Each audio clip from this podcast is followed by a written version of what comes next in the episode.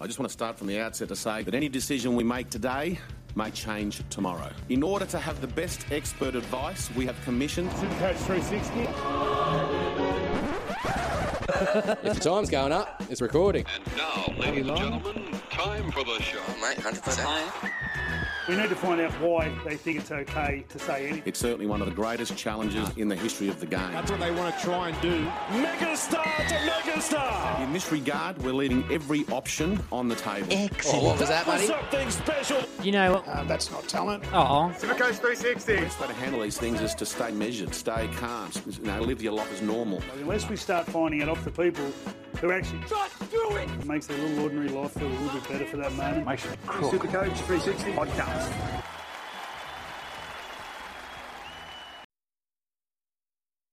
G'day, welcome to Supercoach 360. How you doing? It is Juzzy J in the coach's box once again to talk all things Supercoach with my faithful companions. Bergs is busy doing the sharing as per usual. How are you doing, Con? I'm good, buddy. How are you? Yeah, very good, man. Very, very, very good. That's good. I'm excited. How come? Because I got something special to announce. What's going on? Pardon, have you heard about the website? Oh, I have heard a little bit about it. Yeah, what have you heard about it? It's pretty good. Pretty good? Yeah, well, I mean, you can make your own opinion, really, because we've got a new website and we'd love for you to check it out.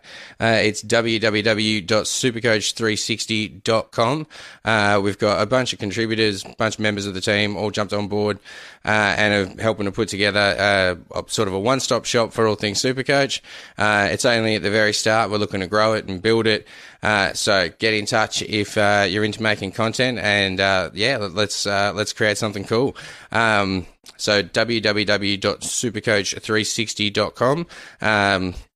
We've got a bunch of contributors on the show tonight. We got Brad Smith, who's going to talk some PPM.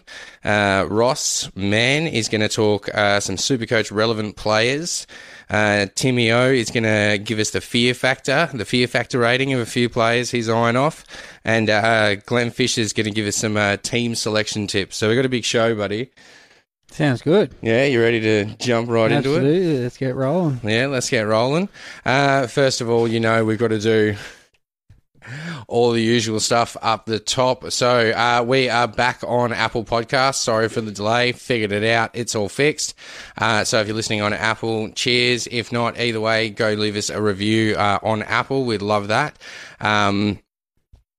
Group codes, we want to announce a new group which has only been created in the past week. It's the Podmasters Public League. It definitely has nothing to do with Bergs, that's for sure. But the code for that one, for anyone who's playing along last week and went, wait, they mentioned the league and didn't get a code, the code for the one you're allowed to join is 104397. That's 104397. It's the Podmasters Public League, public group, sorry. So you can play against all the podcasters all in one place as a member of the public, see how you rank amongst all the content creators out there. Maybe get yourself a bit of confidence on how good you're going to be at it, because if we can do it, anyone can. Also join our group, the Supercoach 360 overall group. That's 790873, 790873.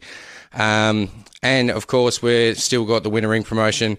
So with trials starting this weekend, footy out and about, if you can get yourself a shout out or a little video, record it on your phone, send it through to us at the page on Facebook, Supercoach 360. You'll go in the draw to win a ring from the good people at supercoachchampion.com. Don't just, you can use the others as well. We have Twitter and we have... Instagram as well, so don't just give it all to Facebook. Use the other platforms, Juzzy. Don't hold out. Share the love. All right, I mean, go for it. What? A little bit more emphasis. Have you got these ones? 360, they're all the same. All right, sweet. Hit us up on Facebook, hit us up on Twitter, hit us up on Instagram. I mean, Berks checks them all, so why not do it on three platforms instead of one? Whatever one's convenient for you. Also, big shout out to the NRL Supercoach Tragics cash comps. So if you're looking to do cashies this year, make sure you head over to NRL SC Tragics cash on Facebook. It's a Facebook group. Hit up Brod. He's going to take care of you. If you're looking for just general Supercoach info and discussion, hit up the NRL Supercoach Tragics group, also on Facebook. So we've got a fair bit to talk about tonight, boys. First cab off the rank, Origin planning. Yeah. Right. Now, so my question is, with Origin and with Origin planning, do you have to do it, right? Con?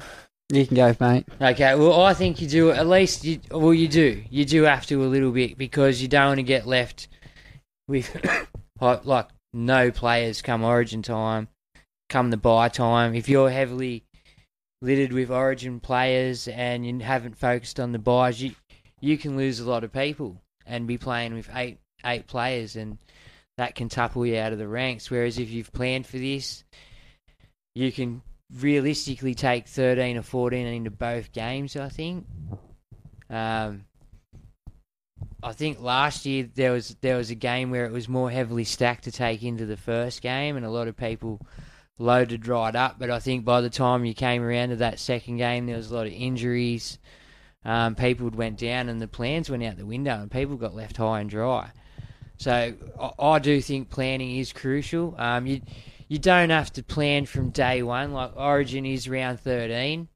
You have a lot of time to pick and choose your side. You know, if you catch my drift, like, you will have Origin players in your side. Otherwise, you will get left behind from the start. And then it's a matter of picking which Origin players do you let go of during that period. A lot of the blokes get a rest. They play reduced minutes, which sometimes it's a good ploy to get some players out and bring them back after Origin and the buys, and they had a little bit of a rest through that period, and they're strong for the run home and a little bit cheaper. And you haven't copped the hit of points. You've jumped on someone a bit stronger or a bit more solid. So I personally do plan for Origin. I'm probably not this year going to go as heavy as I have at the start of the year where I have before. Like, in past years, I've loaded up from game one with Origin. Like, I've looked way too deep into Origin. And then by the time Origin comes around, I've had these people go up and down, and I lose their money where I should have sold them and moved them along. Do you know what I mean? Like, I shouldn't have hung on to these people, and I've only hung on because of Origin. And it's those sort of things where come round 6 or 7 where I should have moved them on, cashed in, upgraded, and done whatnot else you haven't done, and then they just malinger around your side. And I think there was a bloke, I can't remember, from Canberra last year who I hung on to for Origin, and he just didn't even play. It was one of them things, like, and wasted all the upgrades with his money, you know. And so, yeah, I think Origin planning is a crucial thing, especially if you're in the hunt for overall.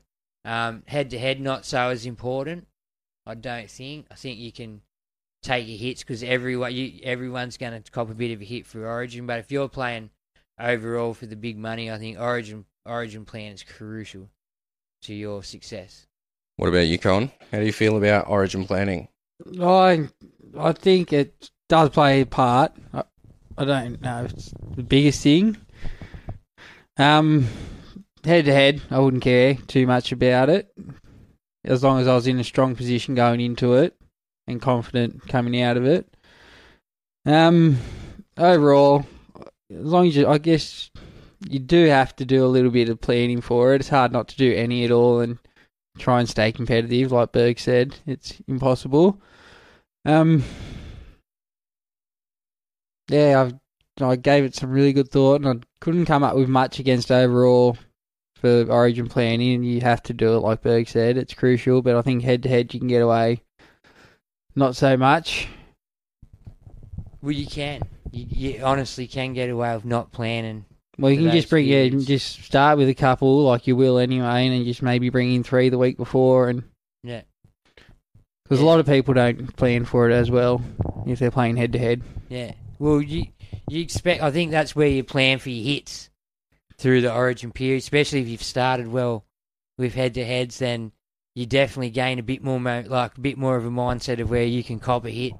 That's it. If you start 4-0 or 5-0. Yeah, you can definitely cop a hit if you're playing head-to-head glory only, you can cop the hit through Origin because you've already got those wins under the belt. Whereas if you start off a bit like a you lose your first three or something, 1-4, then you might want to start looking at changing your team a bit earlier because you're not doing well. Like, you got to make changes early, but yeah.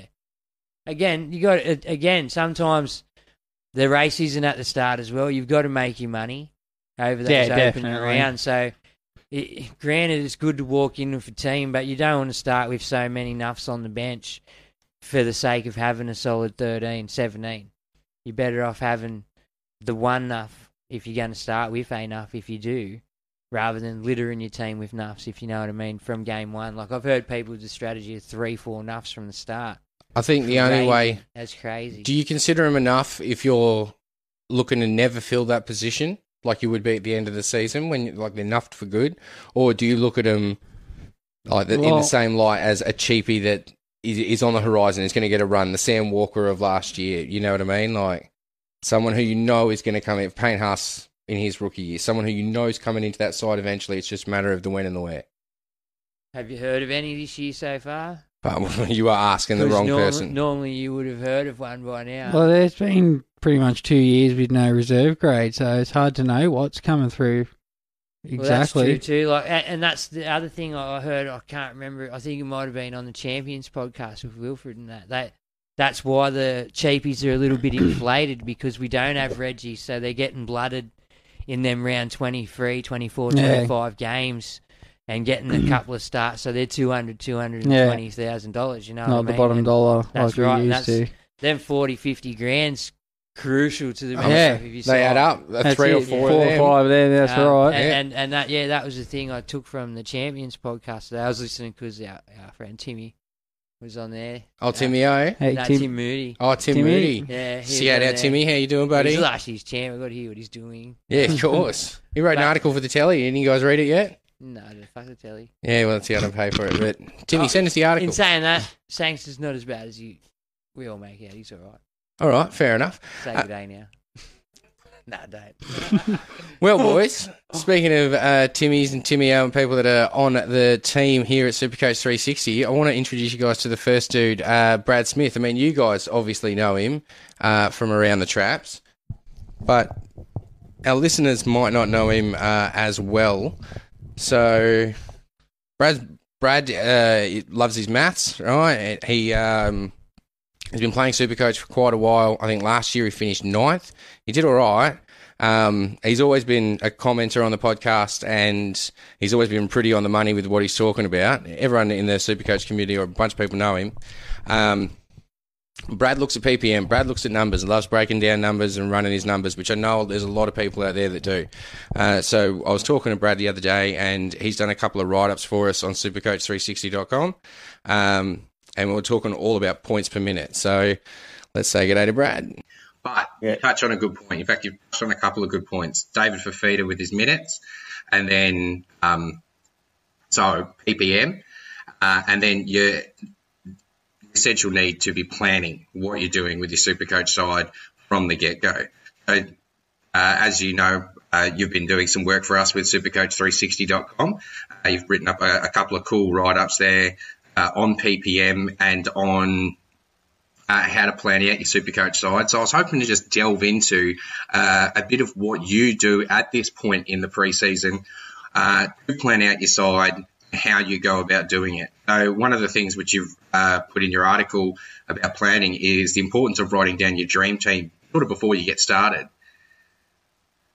Absolutely, yeah. I think, and whether it be new players, ones that are just very casual sort of players playing a bit of head-to-head and for fun, or those that are seriously chasing the top ones, you all should be writing out what your dream team is and just have a plan, have an objective as to where you want to get to. That might not come off, which mine last year didn't really come off from where I started. But basically, I always had a plan to get Turbo in. I always had that plan to get Cleary in, although in the end, I was a bit like Tim Moody. I went with DCE, and my plan did change. But that was due to injury and a few other issues with Cleary. So, yeah, you've got to plan ahead and... You know, I'd be planning in about eight weeks 6 to 8 weeks in advance about what potential trades I was looking at in 6 to 8 weeks' time from where I am now. I'd be constantly looking at who is going to have price increases or decreases into the future, so I knew who to sell and at what time I could sell them and who I was probably going to be going to. So how do you go about mapping that out? How do you go about, one, finding the information, and then, two, actually being able to read it to be able to make your decision? Okay, there's a couple of good sources out there. I mean, obviously, we've all spoken about Supercoach Stats, which they do a fantastic job, NRL Supercoach Stats. Just jump on the net, you'll find them there. They've got every single stat for every single year for the last billion years, just since Supercoach has been going. And but as well, if you have Supercoach Gold, right, in a very basic terms, I mean, I'm not going to go, I mean, I have spreadsheets and things like that and mathematical algorithms, but you don't have to go that hard. It really is easy. It's just going to Supercoach Gold and it'll give you a 5-week projection of where a player's price is going to be. It'll give you, so you're able to tell then, okay, in say 3 weeks' time, this player is going to drop by so much or this player is going to increase by so much. So then you've got an idea, okay, that player is going to maybe make $150,000 or that player is going to decrease by $100,000. You know, if he's going to decrease, obviously it's you know, there's going to be a peak time at which you should be selling. And, of course, you would have heard about break-evens. You know you've got to get your head around when their optimal break-even is going to be. Again, Supercoach Gold tells you that stuff. You know, it is right there for you on the site, very similar to points per minute. It's an easy stat to delve into. It's right there. You don't even have to have gold for it to start delving into such stats like that. It's right there, right in front of you. You can have a look at them and you can start pulling it apart and trying to figure out for yourselves exactly who the best value points per minute sort of players might be or who is going to increase in points per minute. Takes a little bit of research and a little bit of delving. Ready to pop the question? The jewelers at BlueNile.com have got sparkle down to a science with beautiful lab-grown diamonds worthy of your most brilliant moments. Their lab-grown diamonds are independently graded and guaranteed identical to natural diamonds, and they're ready to ship to your door. Go to BlueNile.com and use promo code LISTEN to get $50 off your purchase of $500 or more. That's code LISTEN at BlueNile.com for $50 off. BlueNile.com, code LISTEN.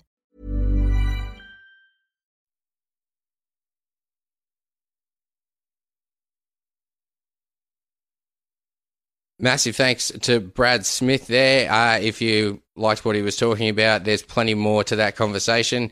We've got a new YouTube channel. Just search for Supercoach 360 on YouTube. You'll find the full chat there. Otherwise, he's already written a couple of pieces for us at supercoach360.com. Thank you very much, Brad. We're going to see a lot more of him this year.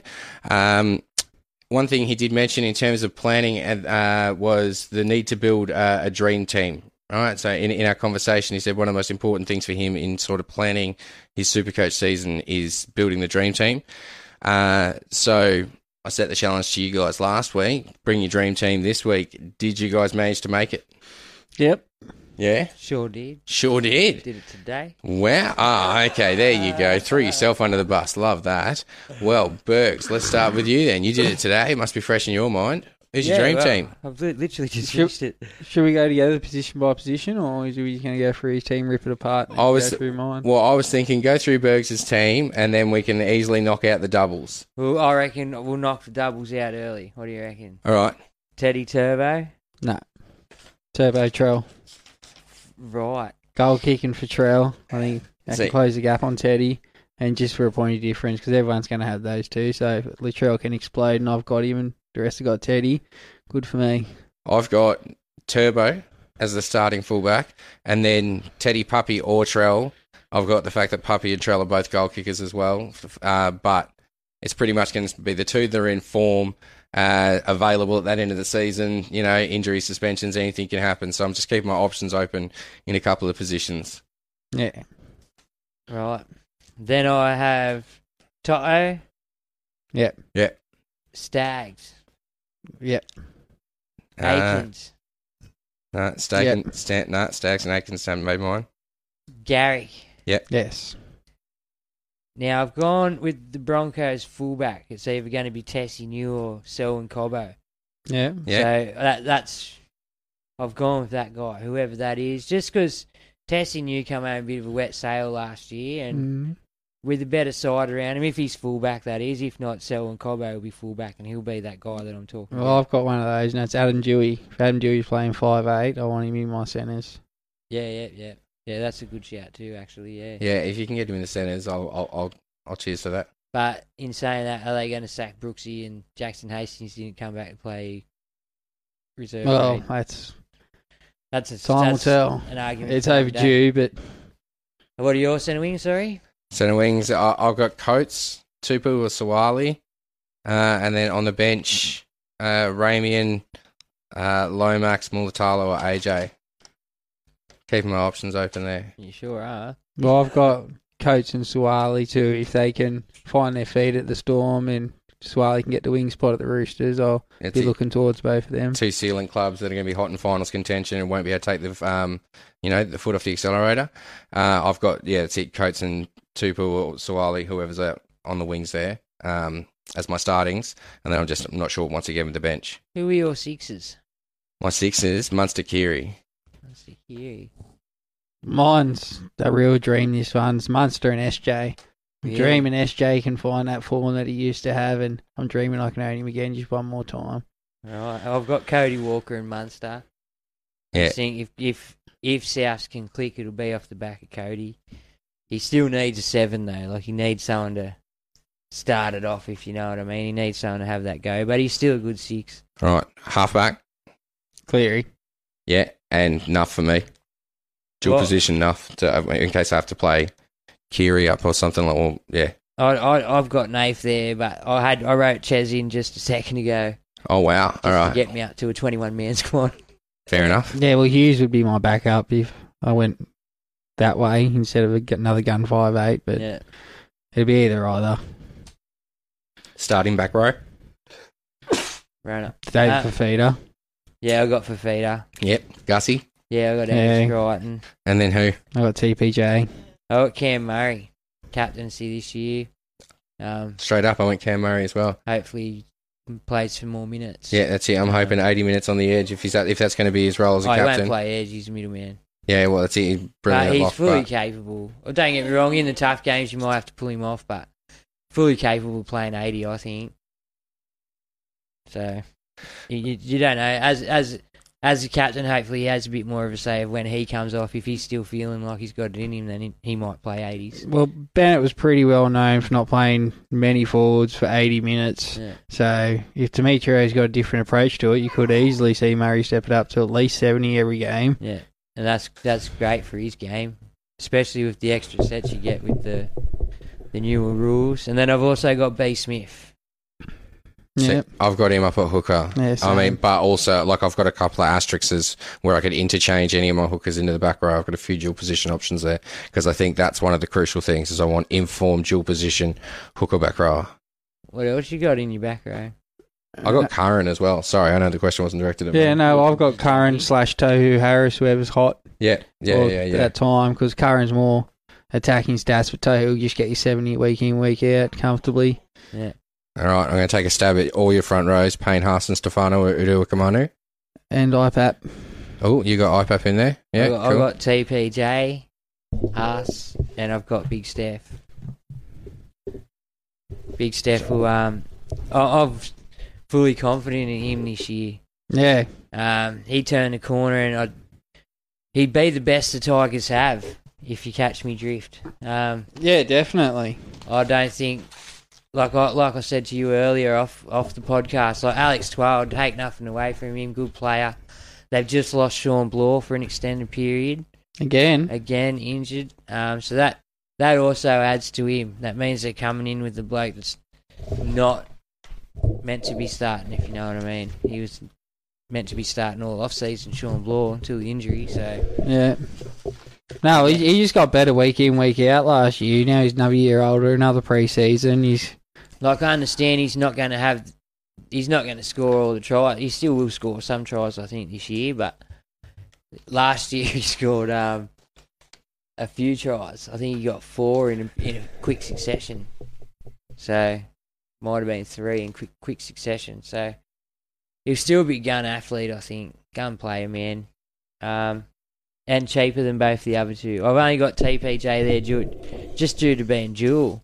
And if the dog's going to run, and it's best to have him up in the front row where points are a bit less attacking-wise. If IPAP's not playing on the edge like he did to start the season this year, I probably won't go him. I'll probably have TPJ or Thompson. Nah. Who are you talking about? Big Steph. Cam McInnes. Sorry, I'll probably have Cam McInnes in my back row. We were never talking about Cam McInnes. No, you weren't. I got lost there for a second. I got B. Smith, Marnie, Cam McInnes, all interchangeable at hooker or back row, except for Marnie, obviously, if he's in form and they got a good run at the end of the season, which I haven't had a chance to check out yet. But for the front row, I'm looking at Ola Kawatu, TPJ, or possibly the Fish. He's Ola Kawatu. No, Ola Kawatu's back rower. Yeah, is he back straight rower. Back rower? Yeah. All right, well, sweet. Well, in that case. He's one I forgot about, to be honest, too. Curran and Ola Kawatu will make up my back row then, and it'll be a choice of Smith or McInnes or Marnie at hooker, and then obviously the Wizard, right? Well, yeah. I've got Harry and Cook. I just think Cook this year should go up again. I just hope, anyway, for my sake, because I drafted him too. So I got Harry and B. Smith, because I think B. Smith and the back rows will ask. Average Cook this year. Right. Yeah, Cook hater, eh? He loves making bold predictions, though. I'm loving this. He makes a few, and he doesn't realise, but I've been going back and taking notes. And I'm just going to eventually... I think I'm up. Yeah, I'm going to write an article at the end of the pre-season just with all the Con's bold selections and, bold predictions, so that way we can actually start checking them off the list and seeing what comes true. The benefits of writing these down is for that, eh? Like Brad would have been talking about then. It gives you an idea of what way to go, when and how and quickly, hey? Like who to bring in. Like you just tick them off your list as you go. Well, so that's it. You obviously try and start with as many as possible. Yeah. Cheapies and middies provided, however that works out. And then, you just, I suppose, try and just slowly chip away at the list. Yeah. Have a goal of who to get or watch the break-evens, and when someone drops their peak, low point, snap them up. There's no shame in changing your list? I don't think so. Well, obviously injuries and other player performances are going to dictate your dream team come the end. You can't just stick to that plan or shoot yourself in the foot. You've got yourself like at least a rough draft, you know what I mean? Like you know where you want to go. Yeah. Where you think the points are going to flow from. Well, that's it. Ideally, if in a perfect world for yourself, all these players are fit and firing come the end of the year, and you've got them all. Is there anyone you can see being like, you know how we've had in the past start to finish players? Is there someone like in the say 200 because of the money change, say up to 280? Is there someone you could see going from start to finish? 100% on his price, but Joseph Suali I think will go very close to that. He's just over, but yeah. Oh, thanks for stitching me out there. No, he's just over, I'm pretty sure. Like. But he'd be the main one, and maybe Isaac Targo from Panthers if he can get that start and centre spot and cement it. Is he no shot of playing back row? Or? No, I think we kick our still there for one more year, and Liam Martin earned it right too. I think he's predominantly been a centre for his juniors and stuff. It just... could play in the back row, and that's where they needed him at the time, I guess. Yeah. Now, also, just in saying that, will he get plugged in the right centre, or will he go over there on the left with Toto and... No, I think Stephen Crichton will stay left. Stay there. Right. Anything else in your list that you think is shocking or anything? Is there anything that shocks you? I think we pretty much went over it. No. No, well, it's relying on him getting 80 minutes in the back row. Yeah, that's it, and seeing based on season form. I can understand him being there, especially if he's going to have been in your start, and you're looking at maybe being a season longer if he can pick up that spot and perform. Well, I'm just thinking last year the game sort of got turned around on on the second row of centre thing. Like the centres seem to have way more attack and prowess, way more points on offer for a centre rather than the second rower, if you catch my drift. Like now is it more, should we be thinking of stacking our second row with those centres? Like, has the game changed that much? I mean, look, you could at the I don't know if I do it at the start. That's just some wild shit. I'm not doing that for anyone out there who probably don't listen to me either, but I'm just thinking that's where the game's headed.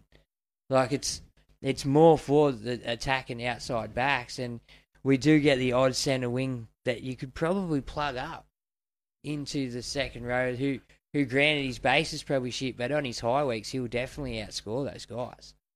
I know what you mean. I think that's a very risky play. Very. Like, wouldn't adopt it at all. You'd have to litter it perfectly, but it'd be one of those things. If you could pick and choose that, gee, you'd be on. Yeah, definitely. Well, it'd be like having another Dave Fafita some weeks. Yeah. Alrighty, boys. Let's move on.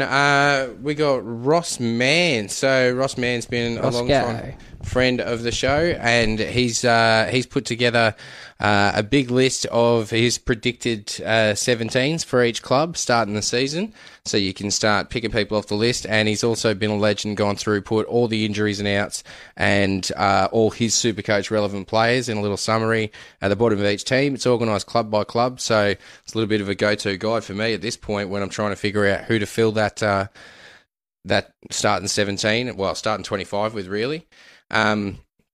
So Ross has done a bit for us, and I had a little chat with him the other day. So I'm just going to go to that.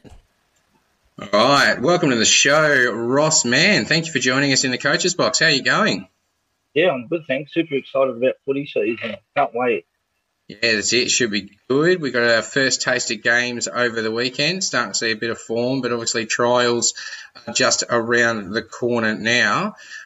You excited to watch some trials and start figuring out some lineups? Yeah, absolutely. Yeah, I'm pretty keen to see. But obviously trials is a bit hard because not always all the decent players play. But I guess it gives the young guys a bit of an opportunity. Those cheapies an opportunity to prove themselves for those starting spots in the teams.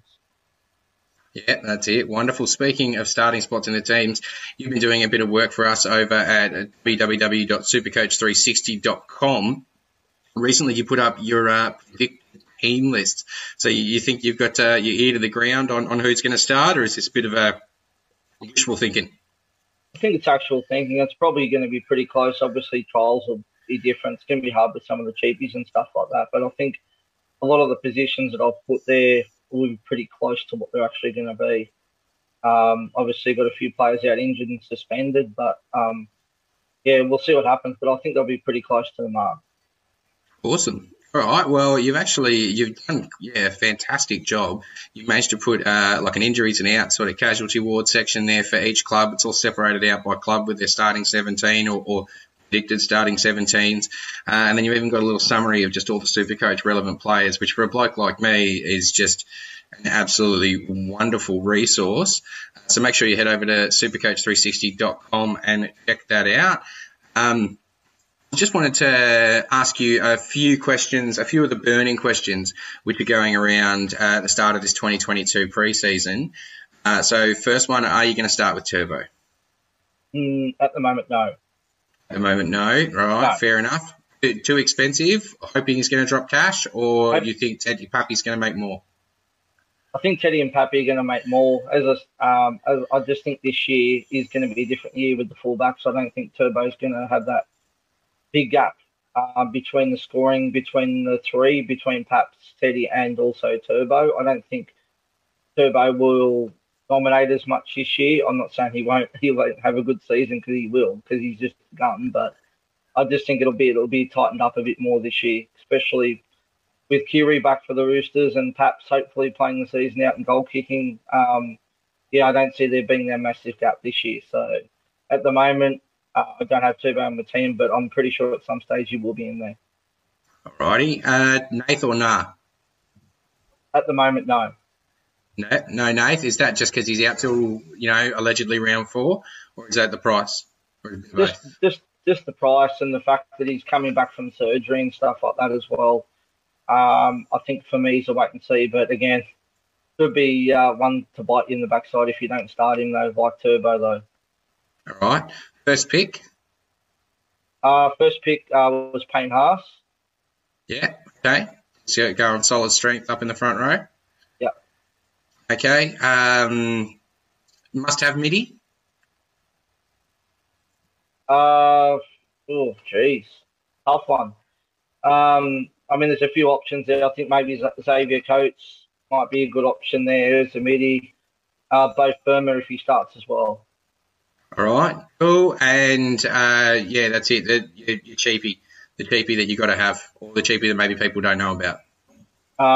Cheapie's probably the Targo from the Panthers. Lock him in your team. Yeah, you reckon? Yeah. Awesome. Well, we've actually had a much longer chat than this, where we've gotten into your predicted team list and your Supercoach relevant players. If you want to find that, just head over to supercoach360.com or hit up our YouTube. Just search Supercoach 360 on YouTube. Thank you very much for joining us on the show today, Ross. It's been a pleasure. Not a problem at all. I'm looking forward to jumping back on the podcast again at some stage during the season. Yeah, mate, that's it. We can't wait. Hopefully we're going to have you on quite a bit this season. So, yeah, if you enjoy Ross's content, make sure you leave him a comment, drop him a line, follow him on socials, and tune in to Supercoach 360 because he'll be on here with us as much as we can get him. Thank you for your time. Thanks, mate.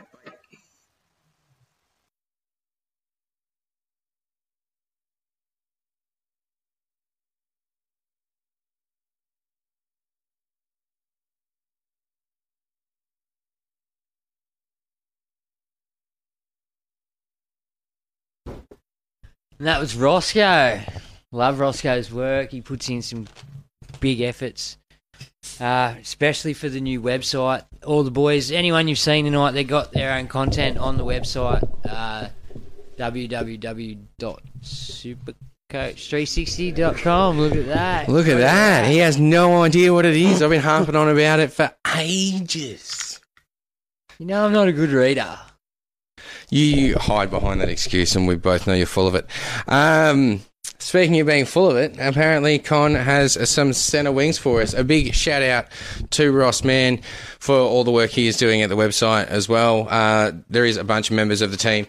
Someone actually asked in the comments, they said, hey, I think it was Timmy Mack said, hey, where's Guy this year? Guy's been dealing with some personal stuff that's going on. He's just a bit busy at the moment, as we all get from time to time. But, yeah, hopefully he'll be back soon in some capacity. But we got heaps of people on the team. We got a bunch of new, fresh faces for you to wrap your head and your eyes around. And I don't know, this just sounds weirder and weirder, doesn't it? Let's move on. Con, centre wingers, buddy. I do believe you have a few for us. Oh, I do. Yeah, someone has actually asked us the question.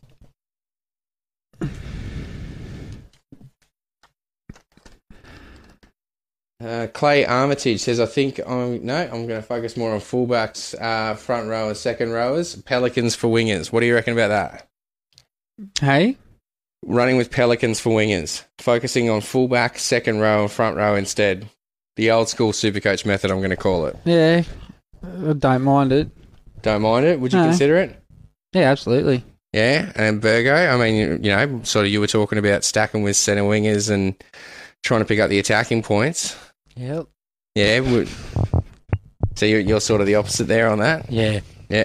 Why not? Listen to you two. Just nodding along. This is how people agree to things they don't understand. You guys both agree to something. You were not wrapping your head around what I was saying. That's all good. No, I know what you're saying. What's he saying? He's saying, do you start with all cheapies in your centre wing, or are you going to go with your theory like you mentioned about moving them into the back row even because they score so high, you got to have them? Yeah, I just did a little bit of research while watching the rossing. Not many, probably not going to happen that way at all, unless we get some come in. But, yeah, look, I see merit in it. I do see merit in it. But also, now that it is becoming more of a better point scoring position than it has been, Yeah, that's it. Like, there's more points on offer for them. That attacking thing you were saying at the start of the show. If it's going that extra man wide, now it's the centres picking up those spots, those extra attacking points. This is my theory, just quickly. I don't know if this is going to go anywhere where you want to go, but probably not. Instead of getting a Gus, I'll get a Mitch Barnett. Do you know what I mean?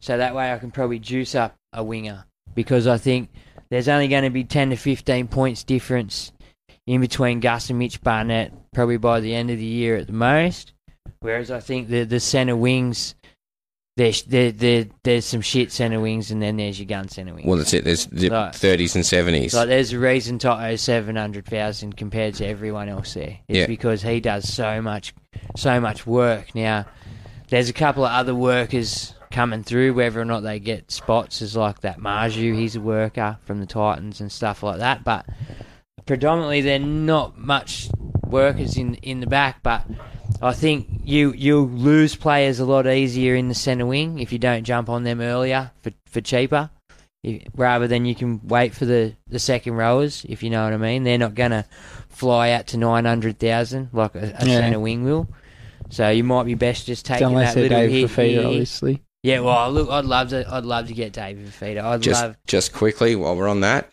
Jared Watson. What's also, how are you, brother? With Fifi's or Defi's rib injury, you guys still keen on starting with him?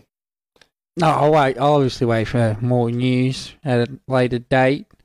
But yeah, I'm very keen after seeing he's running the All Stars game. I must admit, I can't afford.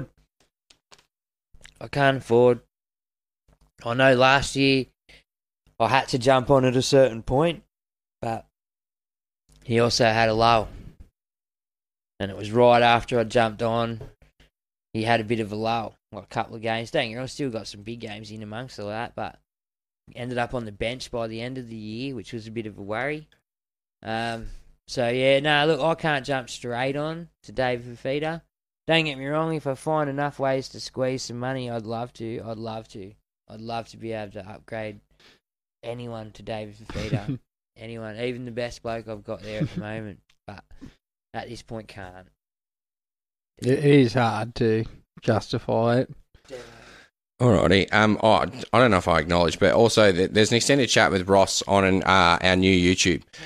So I definitely did for Brad, but there's actually a super extended chat with Ross where he breaks down all his Supercoach relevant players and the ones that he really likes on our YouTube. So make sure you head there, Supercoach 360 on YouTube. Con, have you got some centres for us, mate? I do. Obviously, Toto. I've just gone through and had a look at their base, really. Yeah. So just base and power stats, see what they actually do throughout the game without attacking stats. And there was three that stood out. One's a goal kicker, that's why his base is so high, but he's in a reliable team, so I counted it. Gaz? Garrick? Yeah, it was him. So he averages 54 with the goal kicking, if you include the misses as well. Yeah. So throwing the attacking stats that Tommy's going to create, and I think by the end of the year you're going to want to have him, absolutely. Toto averages 57.4 in just base. We all know what he does. Everyone wants him. Everyone will have him. It's, what is he, 20-odd hit-ups, like minimum again? Yeah. And then the other one that surprised me was so high was Jesse Ramian, averages 53.7. Doesn't see the attacking stats of the other two, obviously not being a winger. But if he can see some good ball without SJ this year, I don't like his chances. But, yeah, he's definitely one to have. I know Guy's a big fan of him. You don't rate Trindle and Nico Hines over at the Sharks? Service him all right? I want to see how they go first. I think Trindle's hurt. After the All-Stars game? I read somewhere, yeah, Trindle's hurt.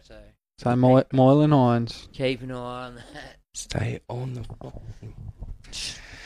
And then I got a few where they're in good teams and they could just go ballistic. Like Tupou, he only averages 42.7, but on the Roosters' back line, I'll probably be getting him in sooner rather than later. And AJ. We know what AJ did last year. I can't see him replicating it to the same extent. I mean, he's been top try scorer near enough the last 2 years, man. He's on the end of a... You were thinking... He has been the last 2 years. He doesn't have No A-Ray. Not that he doesn't have a hit up in him, but he doesn't like to get. He doesn't do no top. Well, he averages 29 hit ups a game. No, a year. All in his base, like break tackles, so tackles. Oh wow, yeah. So yeah, without the tries, he's a finisher. Yeah. And we've seen it last year. He'll get you 150 1 week and the 26 the next. That's it. When he gets the ball, he goes over the line. If they come up against a Melbourne or... If you're playing overall, but it's all about average, so it all averages out, and he was up right up there, I think, third or something. He's still up in the top tier of blokes on the app. So. It's just such a lethal left, man. Like, it's such a lethal left side there at Souths. I mean, we'll see what happens this year. But Cody played left a little bit with him last year. Cody played left all year. There you go. Played a little bit of right here and there, which was good to see. Which, you know what, it done him well. Oh, they need him to. Yeah. You can't just have him on one side of the field. Him and Trell, they both have to go both ways. All halves should be doing it. Yeah. So, take note. All right, you got any other centres there for us? No, I've just got some where you'd keep an eye out if their positions change, like Dewey, Manu, if you can get the fullback or even the six, I'd have a good look at him. What about Manu over the origin time? Yeah, for fullback. Definitely.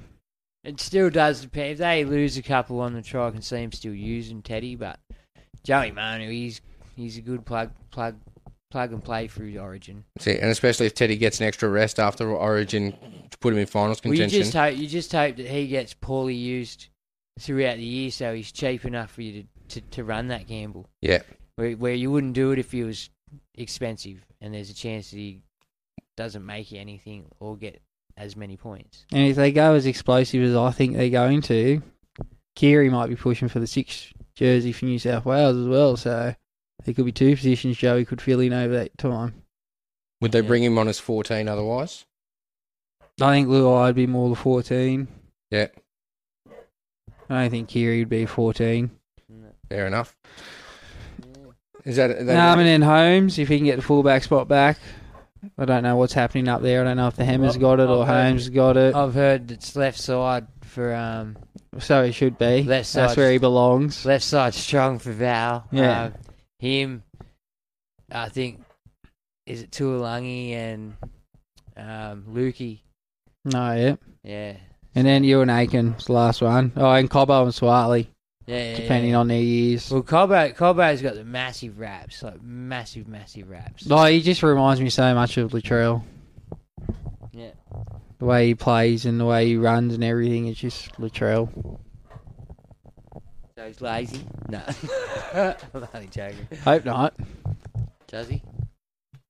Alrighty. So next up, we've got some Fear Factor players with friend of the show Timmy O. So Timmy O'Connor has been putting together some of his Fear Factor players. He rates players, giving them a Fear Factor rating just based on different categories that he picks from week to week. It's all up on the website.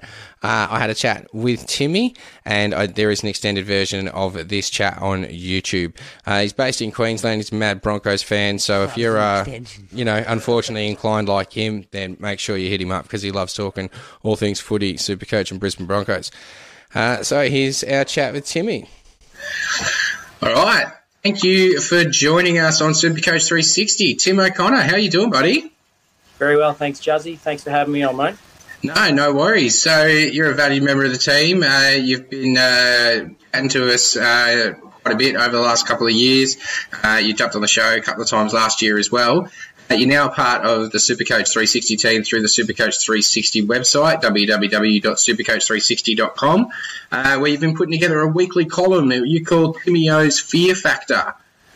Yeah, absolutely. It's basically looking at the scariest players in the NRL and Supercoach not to have in your team. So basically, if you don't have them, it's scary as hell to watch. You know, when you're sitting on your couch on the weekend, Turbo just scores a try, gets an assist, and you just want to just sort of put your head under the pillow. That's it's like one of those scary movies things. It's just too hard to not watch, but at the same time you don't want to watch because if he's not in your team, it's no fun. Yeah, fair enough. So you've got a few of those players for us today. This is taken from Volume 2 of your Fear Factor column. So why don't you start off with who's your first player there? Yeah, okay, so first cab off the rank this week, looking at Nico Hines. who's gone from the Melbourne Storm last year, obviously over to the Sharks this year. Bit of a change for Nico. There's a few unanswered questions. He actually just played in the Indigenous All-Stars game last night.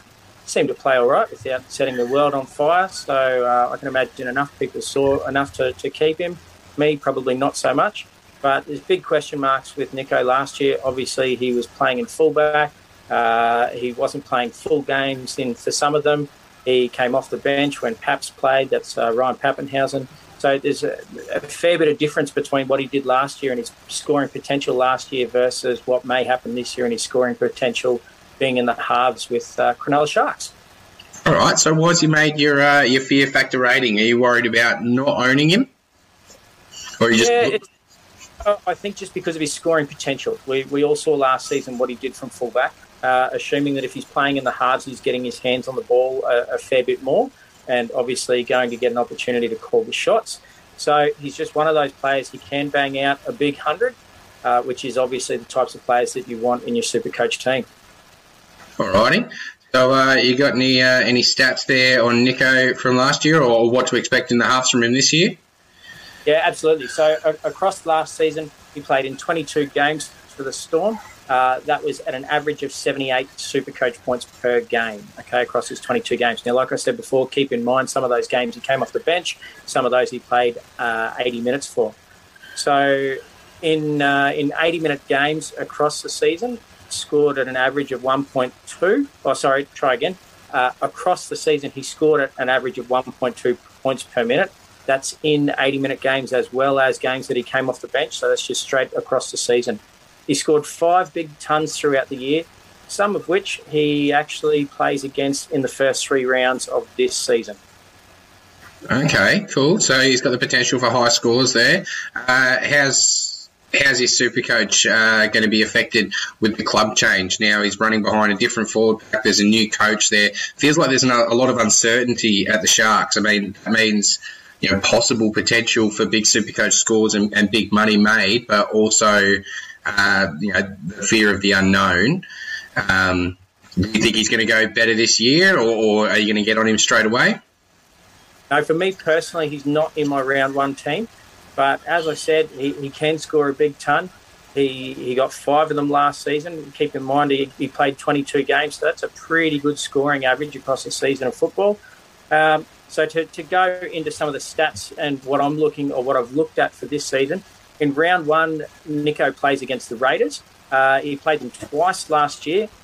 He scored 138 points in 80 minutes and then scored 72 points in 70 minutes. So the fact that he banged out 138 points in an 80-minute game against the Raiders last year sounds pretty good for a round one, having a good crack at a decent score. All righty, cool. So what's your fear factor rating for Nico? Nico got him as a 3 out of 5 at this point, mostly because of the uncertainty. You just don't know how often he's going to have those big games. He's certainly got it in him, but running all the way from fullback and trying to carve through defence is a little bit different to being much closer to the line of defence and playing from the halves. I will mention also in round 2 he plays against Para. Last season only played them once. 39 points in 32 minutes. So, again, a pretty healthy PPM, but obviously didn't play too many minutes. Round 3, he's got the Dragons, smashed out a massive 182 points in 69 minutes. So, again, not a full game. That equated to 2.64 points per minute. Which is just astronomical. Absolutely. There's not too many players that score any games, unless they're only playing 10 or 15 minutes, of course. But there's not too many players in the NRL that can score at 2.64 with close to a full game of footy. Yeah, brilliant. So big thank you to Timmy O for jumping on board, talking to us all about Nico Hynes. Like I said, the extended chat is on YouTube. Otherwise, find his Fear Factor articles on the website, supercoach360.com. All right, Bergs. A lot can happen in the next 3 years. Like a chatbot may be your new best friend. But what won't change? Needing health insurance. UnitedHealthcare Tri-Term Medical Plans are available for these changing times.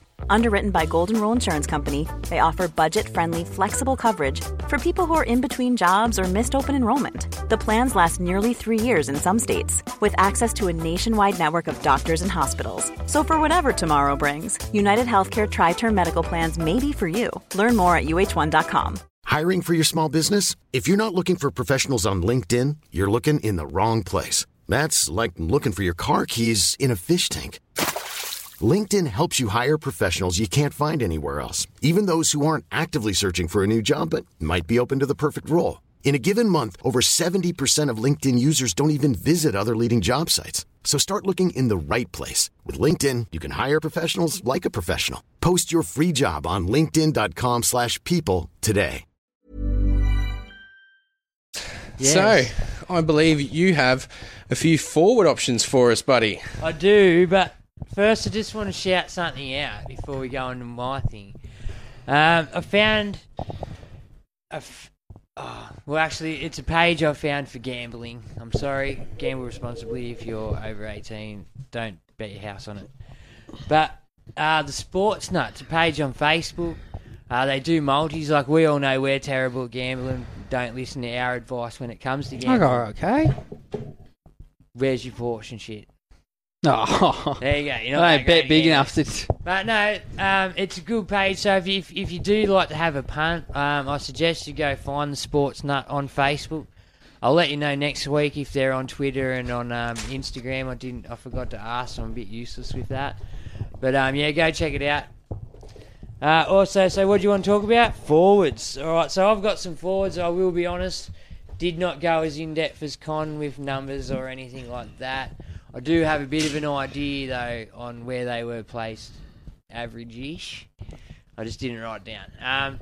So the forwards, to start the year, I could honestly see merit in starting with just about any one of these couple of forwards. Especially if you're looking to free up some cash. Payne Haas, obvious choice, with an average of 68, I think. I do believe he finished the year 68, and he's the only genuine forward with that high of an average. The other forwards with that high of an average are dual position players, I think. But having Payne Haas in your side will probably be one of the things you have to have by the end of the year at least. Not sure if you really need to start with him. Granted, if it was 2020, I'd be saying you've got to start with Payne Haas because I think he averaged 80-odd that year. But last year came crashing back down to earth. 68, still a great average for a big man. But I do feel you could probably start with someone else and work your way to a Payne Haas. Could you agree with that? Yeah, absolutely, I do. Yeah. I think... another man who I think will be on your list. Oh, they're all there. Big Steph from the Tigers. I think he'll do a very similar job to Payne Haas for a lot less money. Well, I've got Lindsay Collins in that exact same. See, they're the other two genuine. I've got a couple of actual genuines. I think Welch down at Melbourne, he always does come out the blocks strong, but they're having dramas with big men down there. There's a couple of unvaxxed. There's a couple of injured. What's his name? The Bromwich brothers are going to the Dolphins, so I can just see a few extra minutes for Welch if he's got it in. No Dale. There's a lot going on, and I can see him definitely being an easy stepping stone to get to a Payne Haas. And then James Fisher Harris, same.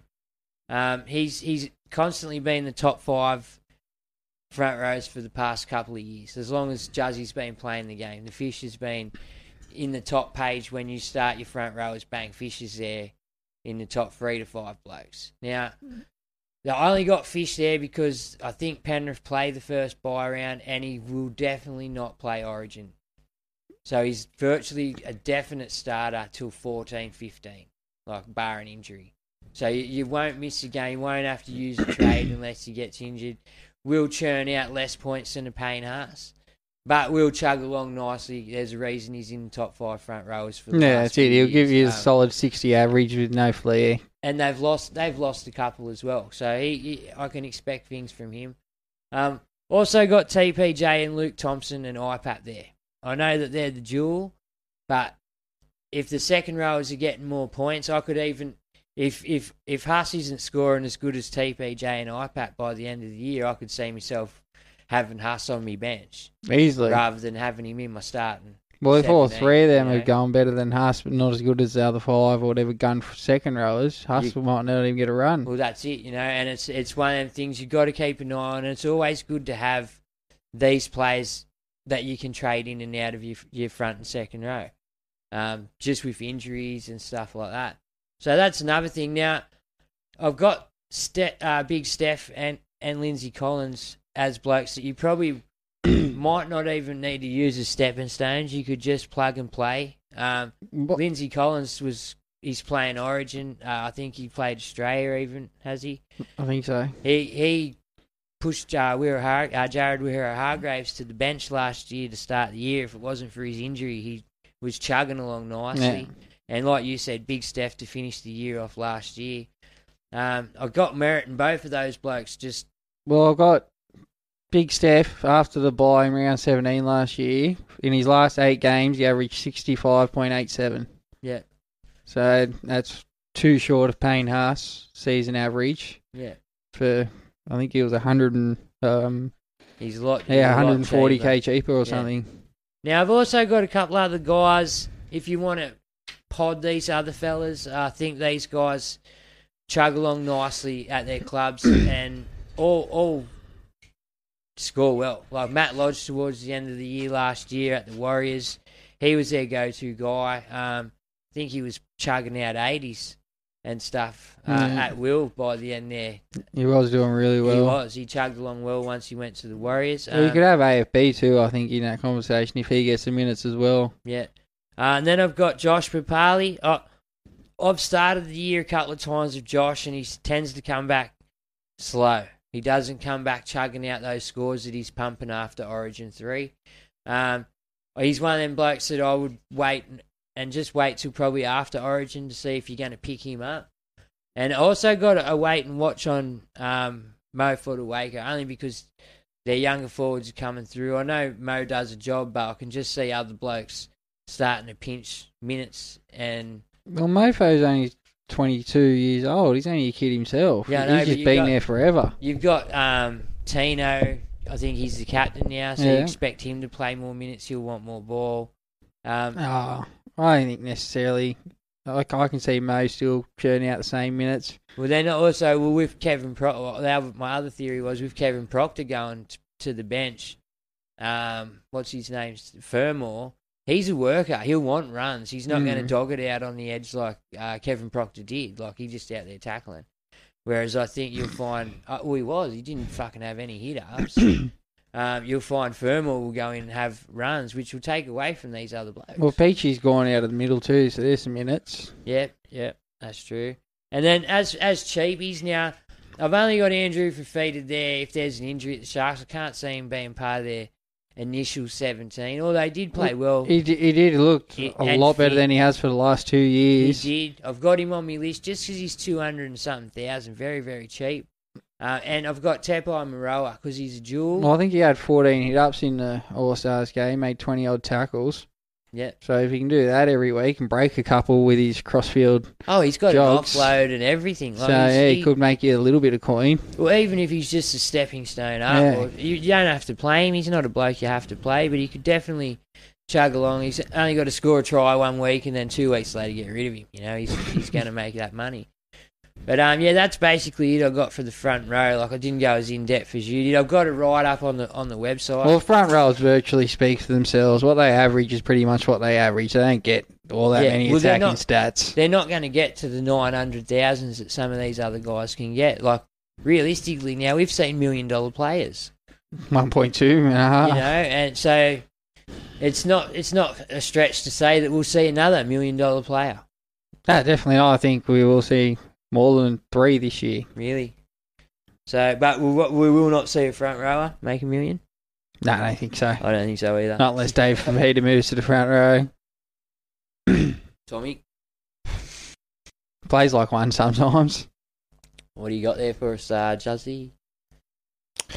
Okay, moving on. Team selection tips. So Glenn Fisher from the Supercoach Tragics, he does some wonderful work. He runs the group and the page over there. They've just started a podcast as well, so get around that. You can find it, I believe it's on YouTube, it's on Spotify, Apple, wherever you find your podcasts. I think they usually release on a Wednesday. Anyway, he's been doing a bunch of write-ups as part of Tragics, and he's put him up on supercoach360.com as well. So he's got a team selection tips, and it's his sort of 11 parameters for picking a team. The full conversation is on YouTube, but there's a little taste of it here. So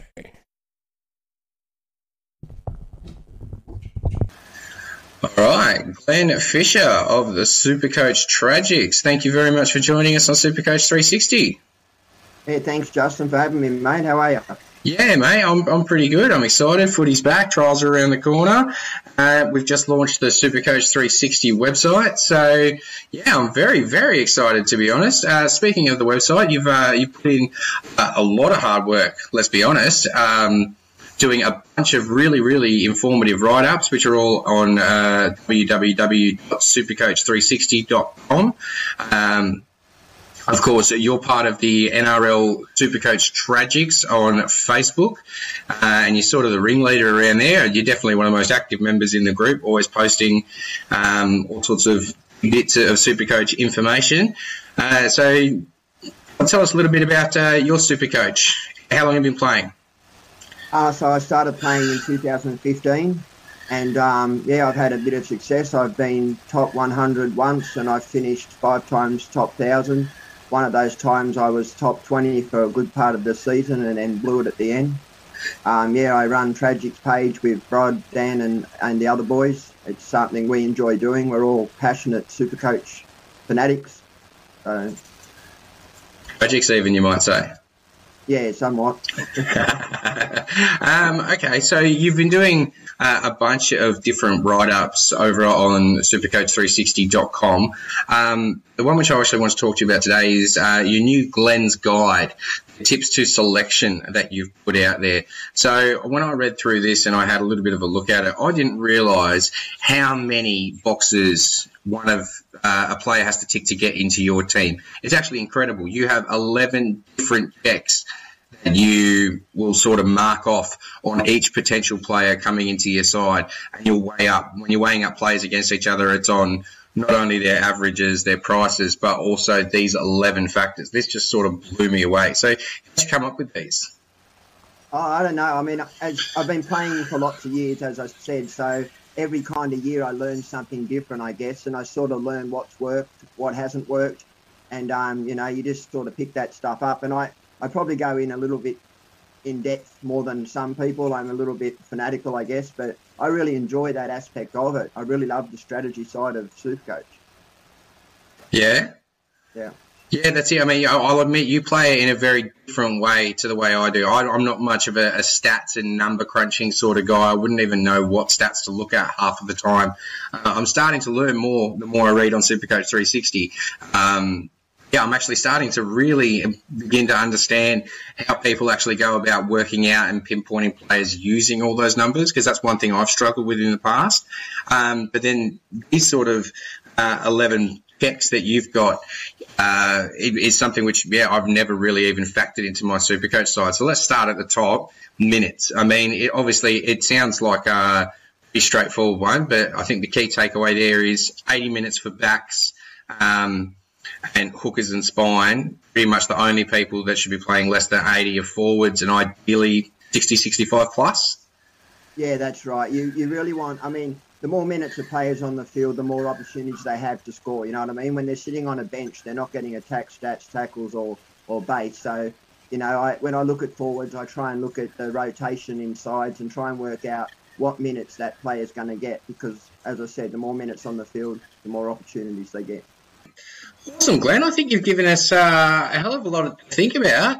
Like I said, if you want to find Glenn, you can always find him on the NRL Supercoach Tragics group, NRL Supercoach Tragics on Facebook.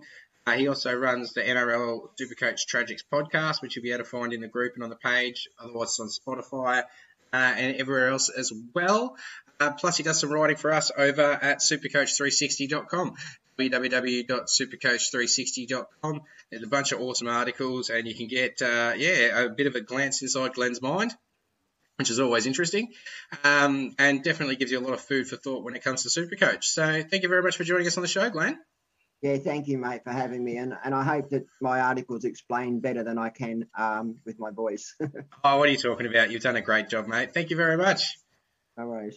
Cheers, mate.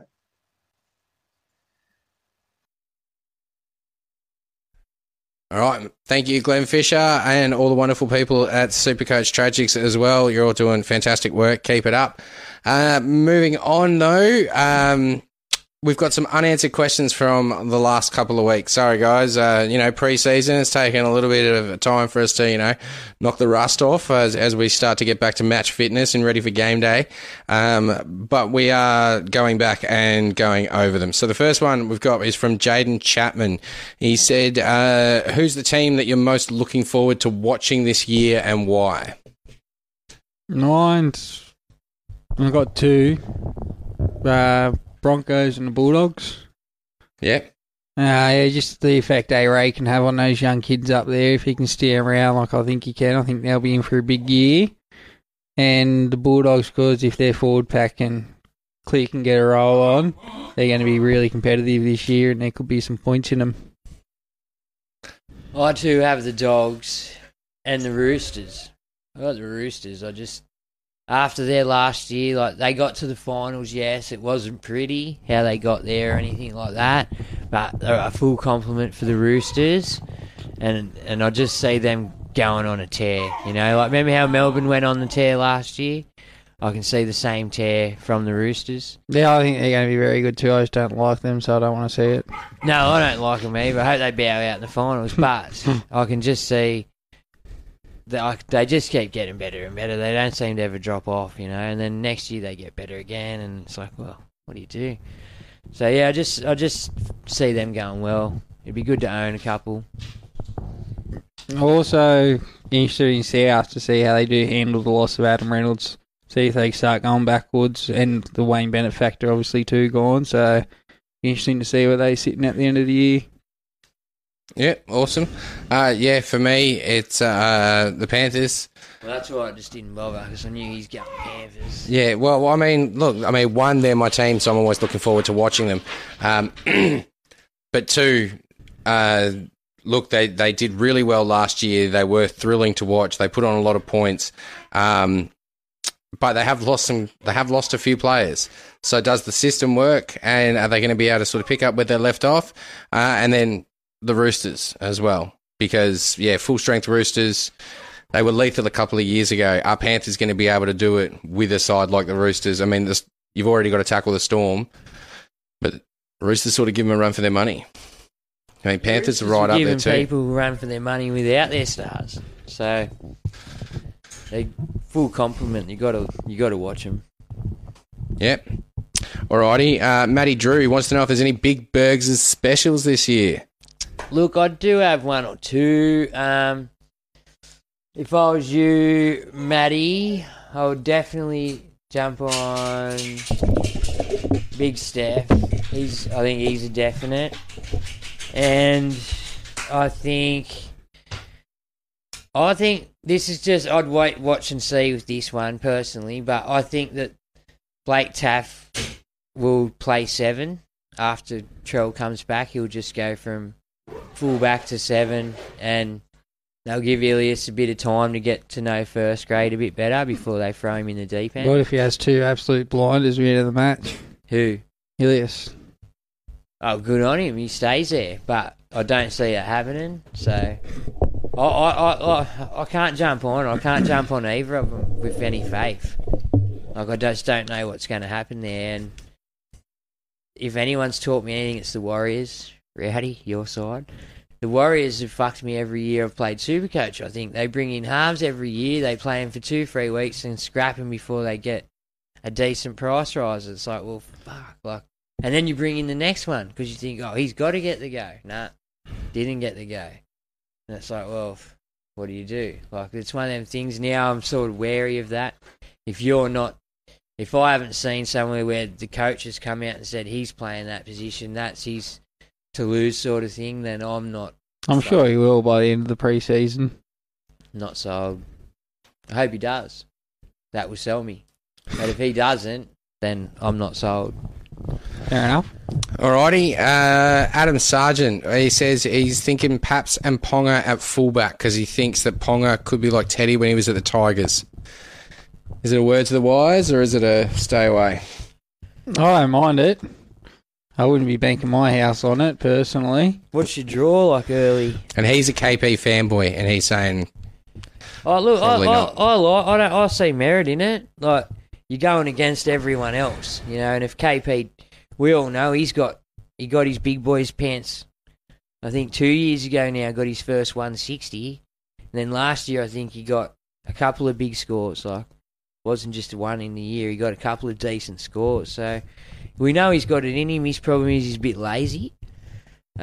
He tends to if you go to shit, he goes and clocks off and kicks a rock in the corner. So that's your drama with KP. His enthusiasm's not there. If he had the enthusiasm of a Teddy or someone like that, he'd be a must-have. Alrighty. Jay Statsberg from NRL Supercoach War Room wants to know if no Toto or Garrick, any smokies you've got for your centre wing and who's your centre wings that you're going after to start the season? Ones I think will start strong are Coates. Yep. And whoever gets the Roosters right wing spot. Yeah, so either Suali or... Sauce. Not Sauce. I don't know. Nguama. Yeah, Kevin Nguama. Or there's even another name I seen the other day in the mix as well. Is there a chance they're going to rotate through that spot throughout the year? Hopefully not. Hopefully Suali's taste last year, another pre-season. I reckon he's bulked up a fair bit. Yeah, he does look big. I've seen him. He's good to go and can handle the full season. All right, I've got a sneaky for you. I'm on either whoever gets the fullback role at Brisbane, if it's either Tessie New or Cobbo. Yeah. I hopefully it's Cobbo just for the price, but I just see them going on a bit of like I can't see him setting the world on fire, making a grand final, but I see him going a lot better than they have the last 3 years in particular. Just with the guidance, and a couple of them younger blokes turned the corner last year, if you know what I mean, like how you did in Newcastle. Like, they'd copped their hard bashing the year before. They got broken in, if you know what I mean. Like, they became men, so to speak. They'd been trampled over the year before, and they came to grade last year, and it showed. They didn't get the wooden spoon. You know, they got better as a team, and this year I just see them getting a bit better. And if we've seen anything with the South's attack, they like to use the fullback. And Adam Reynolds was a massive key to a South's attack, and he's now at Brisbane, and they've got some big units up there to use, and I see the fullback up there most beneficiary. Him and Stags, to be honest. Alrighty. Scott Smith wants to know your 5 definite must-starts. So for me, probably Teddy, Paps, Grant, or Cleary. And then I need a couple of forwards, unless you guys disagree with any of my selections so far. Well, I'm overlooking Harry at the moment. Yeah. Just because of money. I've got Cook, but subject to change to Marshall King yet. Yeah. Again, I don't know. I need money. I can't have anyone good. The way I see it is if you can either have them 2 good fullbacks, like, that are half decent. But that's it. What are your top 5? Are you going that way? Yeah, well, I've got to have Teddy and Teddy Pappenhausen. There you go. So who are your top 3 after? No, I've got to have Teddy. I don't so much have to have Paps. Who you go instead of Paps, though? Well, I'd love to say Trell if he wasn't suspended. Yeah, but you're not holding him for 3 games, are you? 2. Oh, it's... You're considering it? I mean, I would consider it too, to be honest. Not beyond the realm's possibility. Yeah, goal kicking. I just can't trust Pups anymore. Yeah, after the confidence thing after last year. Yeah, fair call. Fair call. And then I'll probably have to start with... you definitely have to start with one decent front row. Not doesn't have to be certified gun like a Haas. Well, I reckon Udo's a definite starter for me in the front row. Yeah, well, I'm looking at him, or if Lindsay Collins gets his start and roll straight back, I'll jump on him on the... And I reckon Warrior's Edge is my other starting second rower. Whether Aiken. That's Curran, Aiken, Curran, or Tohu. Well, I mean, Tohu's not that. Aiken should already have the foot in front just with his duel. Like, you can whack him down in your centre wings and know you're getting... But that's it. I'll probably have him in my centres. No, you're getting 70 points. He's not my definite. I think Curran, who's proven himself last year, probably has a better chance of securing that starting spot and holding it down. He's probably my choice, I reckon. Mine's Ola Kawatu. I think another year, another pre-season, I think he's going to have... Yeah, he hasn't been playing rugby league for, I think, maybe 3-4 years. That's it. He's turned up one day with, I think... Can't remember who it was, and they're like, "You want to try?" He's like, "Yeah," and he started. So I think big things coming from Ola Kawatu. Yeah, and I keep forgetting about him too, but yeah, he's definitely a smoky to be throwing up there. All right, Steve Clifford wants to know: can you put this on YouTube? Good news, Steve. I've been talking about it all night. We did. We put it on YouTube. You can get because of you, Steve. It is. You can get the audio podcast on there. You can get the Facebook stream on there. Otherwise, we've got a bunch of things cut up into handy little segments to make it easier for you to find whatever it is that you're looking for. So check out the YouTube, Supercoach 360. Sam Picard wants to know Sam Walker, SJ, Ilias, and Sexton in his halves. What do you reckon? Yuck for me. Yeah.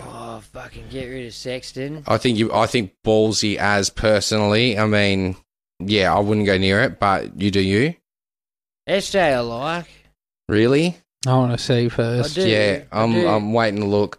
And Glenn makes a good point in the extended chat that we had about considering a player's past injury history. It's what's steering him away from SJ and Keary.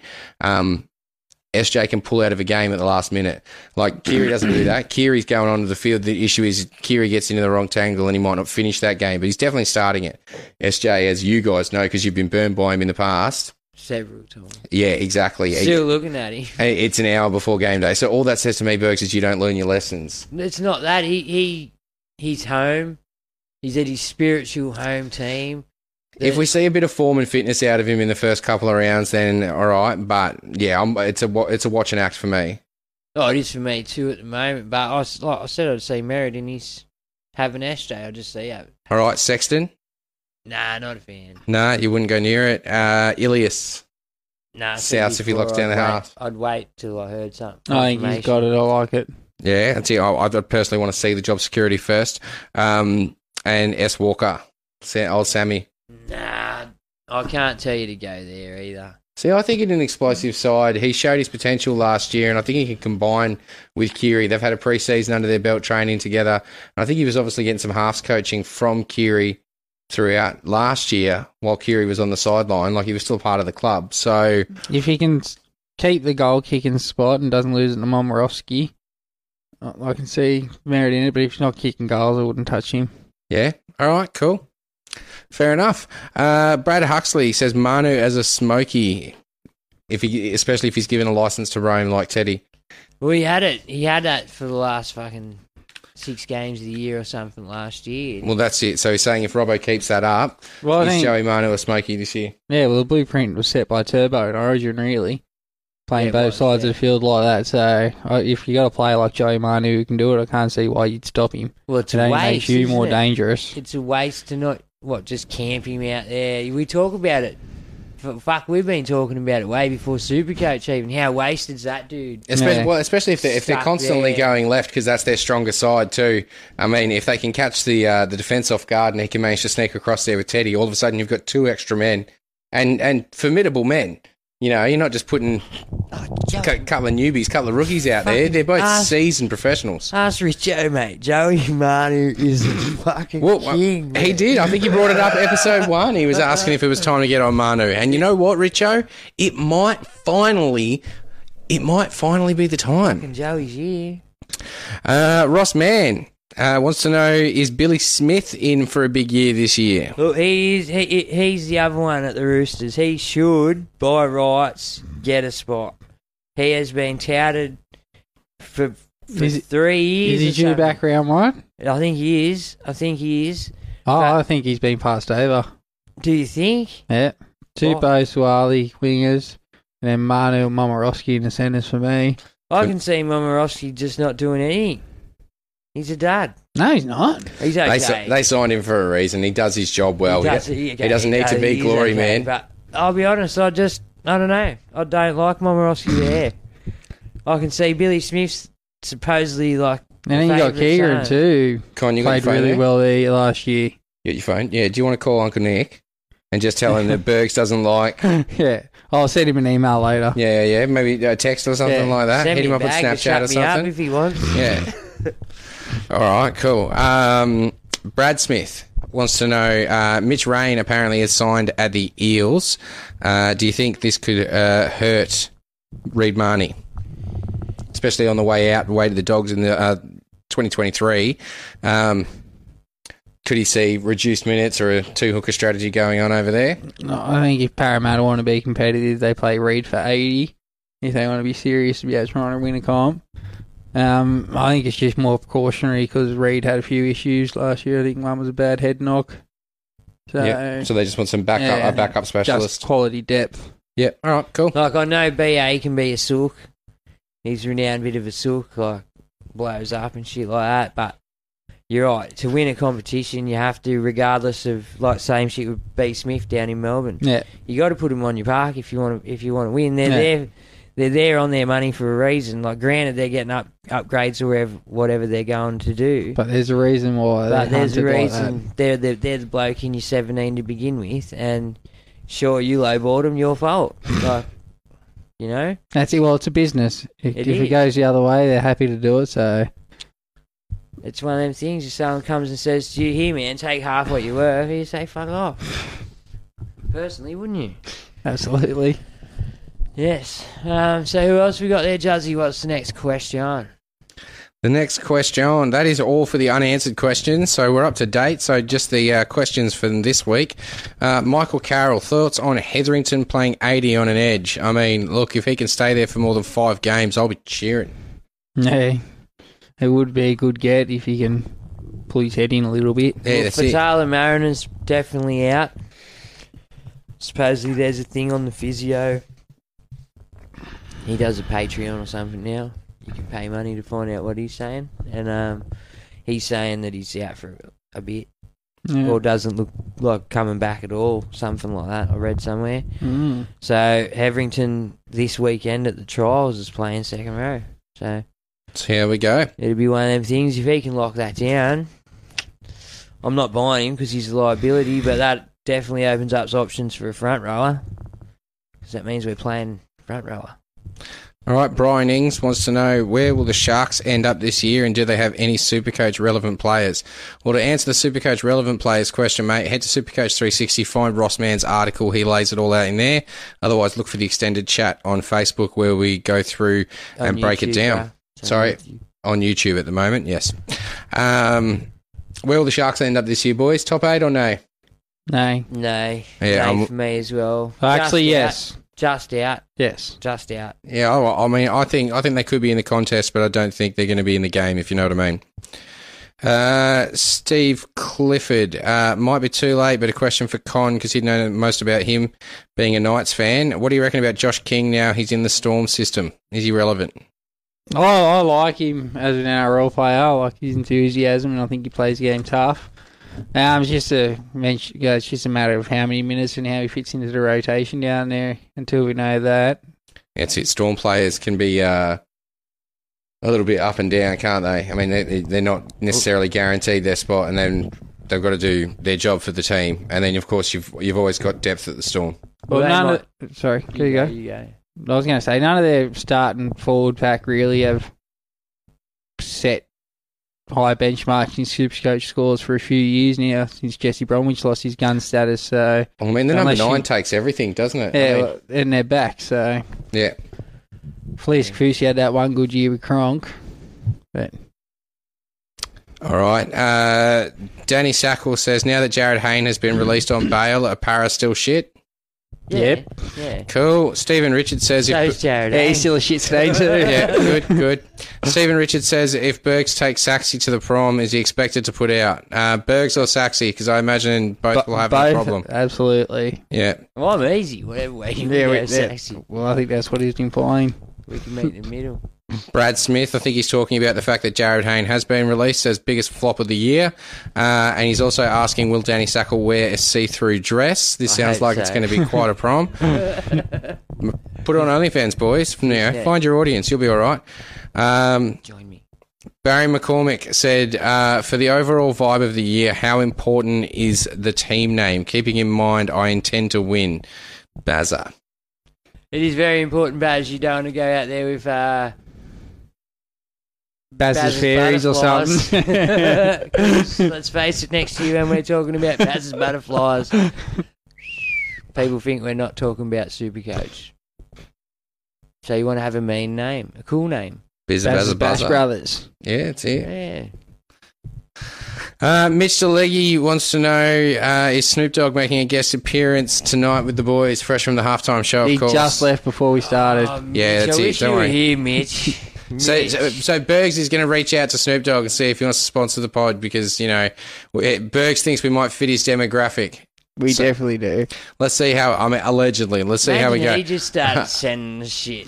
I mean, yeah, that'd be great. Anyway, Russell Terry Tough Kane says, should I be stoked or worried? My team's stacked. Obviously, it'll change with TLT, but is anyone else running out Teddy, Pap, Stags, Cleary, Fifi, Curran, TPJ, Haas, AFB, and then just a heap of mids and cheapies? I mean, yeah, that pretty much looks like what my draft's looking like, I'll be honest. Nothing like that. Sounds good. Sounds really good if you can find the right mids and cheapies to fiddle in between. Well, and you say you stress the right mids, and that's where I'm curious to know exactly what mids and cheapies. Any mids at the moment. I mean, well, look, if you're starting with those guys, yeah. You're going to need some. Matty Mehag says, thoughts on a pod like Nakora? Personally, for me, a no-go. Which Nakora? Britain Nakora, I would imagine. Sharks back row. I was thinking of the brothers. Nicarima. Yeah, sorry. Get on the microphone, Bex. Sorry, no one heard that, did they? So,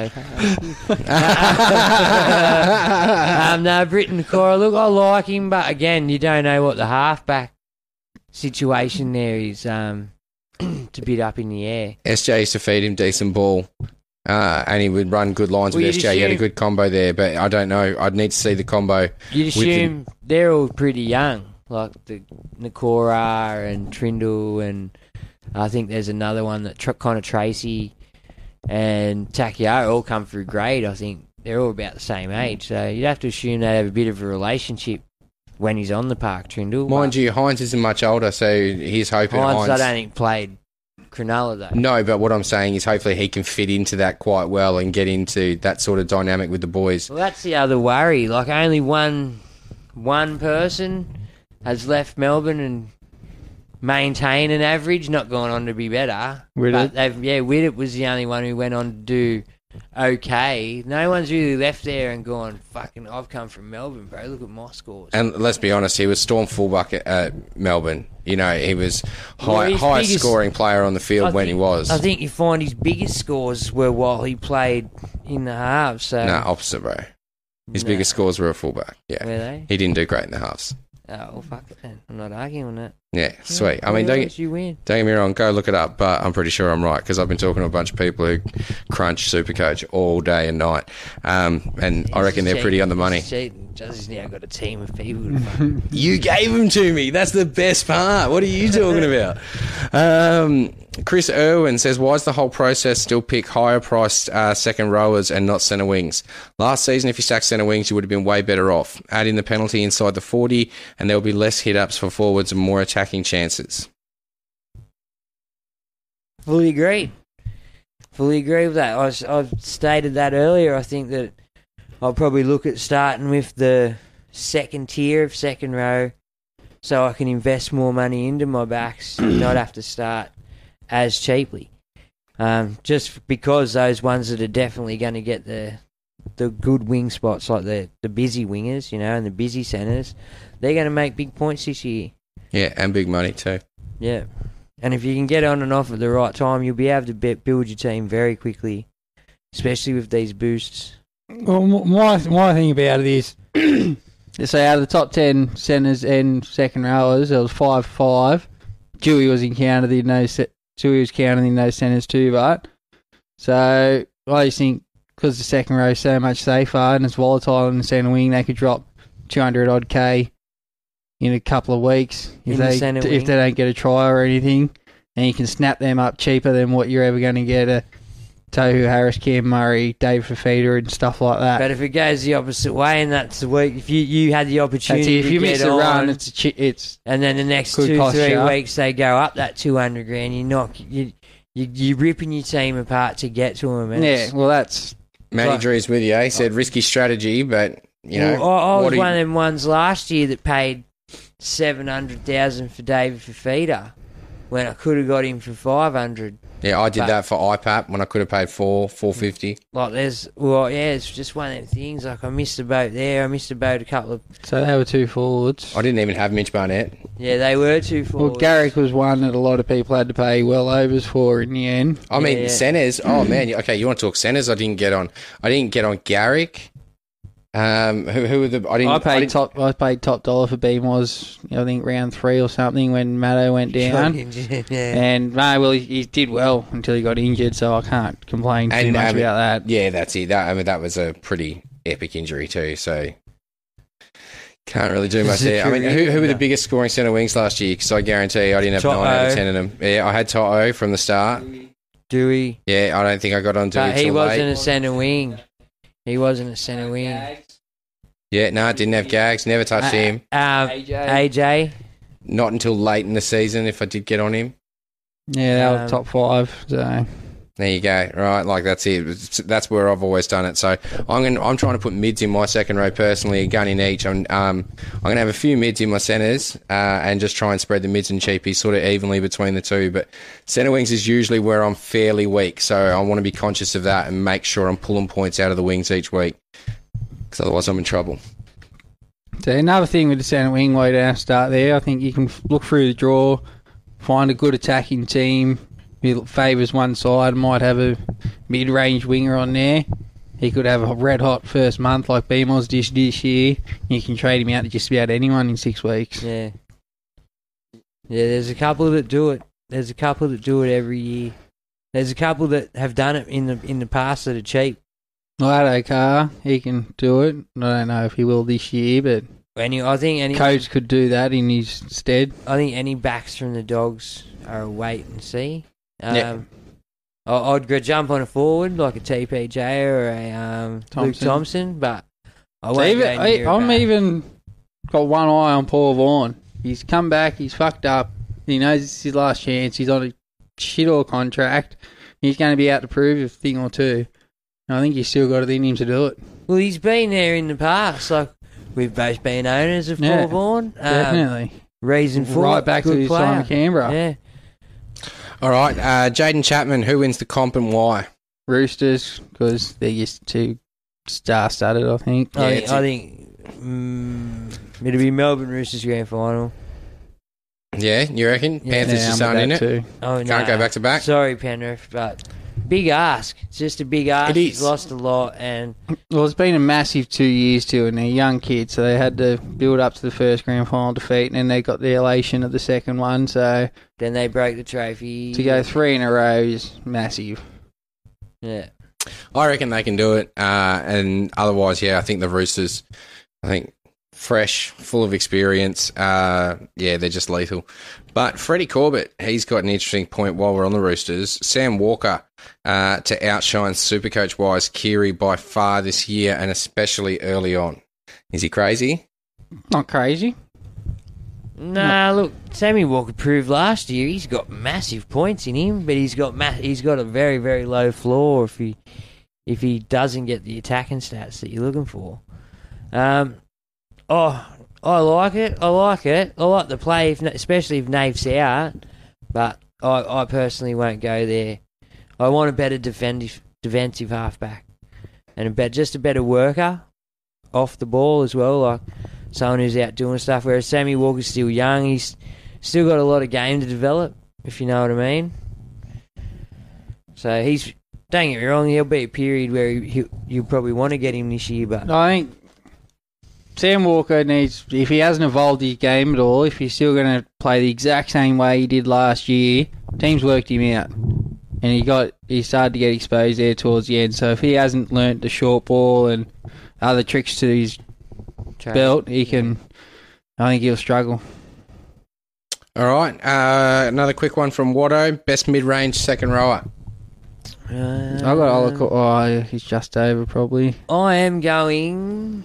He's cheapy. I'm going Tepai Moroa. That's the one I was going to pop out. He's cheap, but that's the problem. If he's not one of them ones that you can go under and find someone cheaper than him to plug the hole. He's the bottom dollar guy, and you got to wait for him to make the money. But I run the risk of him not. I think he's a genuine chance of making decent coin. I'll go Patrick Carrigan. What's he worth? 400 and something, low 400s, I think it was. Well, that's not too bad. What, starting front row, you reckon, up there? 462 and a half. That's okay. It's not bad. What's the next one, Jazzy? All right, Timmy's been chiming in on the comments because he's been running the comments for us in the stream tonight. He reckons no Haas, Jazzy. That's crazy. And apparently Fafita has been cleared of injury and he should play this weekend. So does that bring DF back into your starting sides if he's cleared of injury? Money-wise, no. If I had money, 100%. 100%. Yeah, if everything falls into place. Even if he was injured and he was still named, you'd still think, geez, I've got to have the bloke. He has 6 runs and scores 150. Henry Brind wants to know biggest pod and anti-pod. Ola Kawatu, biggest pod. I'm not sure of his ownership, but to be honest with you, so... Yeah. Biggest pod will probably be, for me, probably Tessie New if I end up going that way. At the moment, for me, I'm looking at Tessie New in the centre wings. He's expensive, though.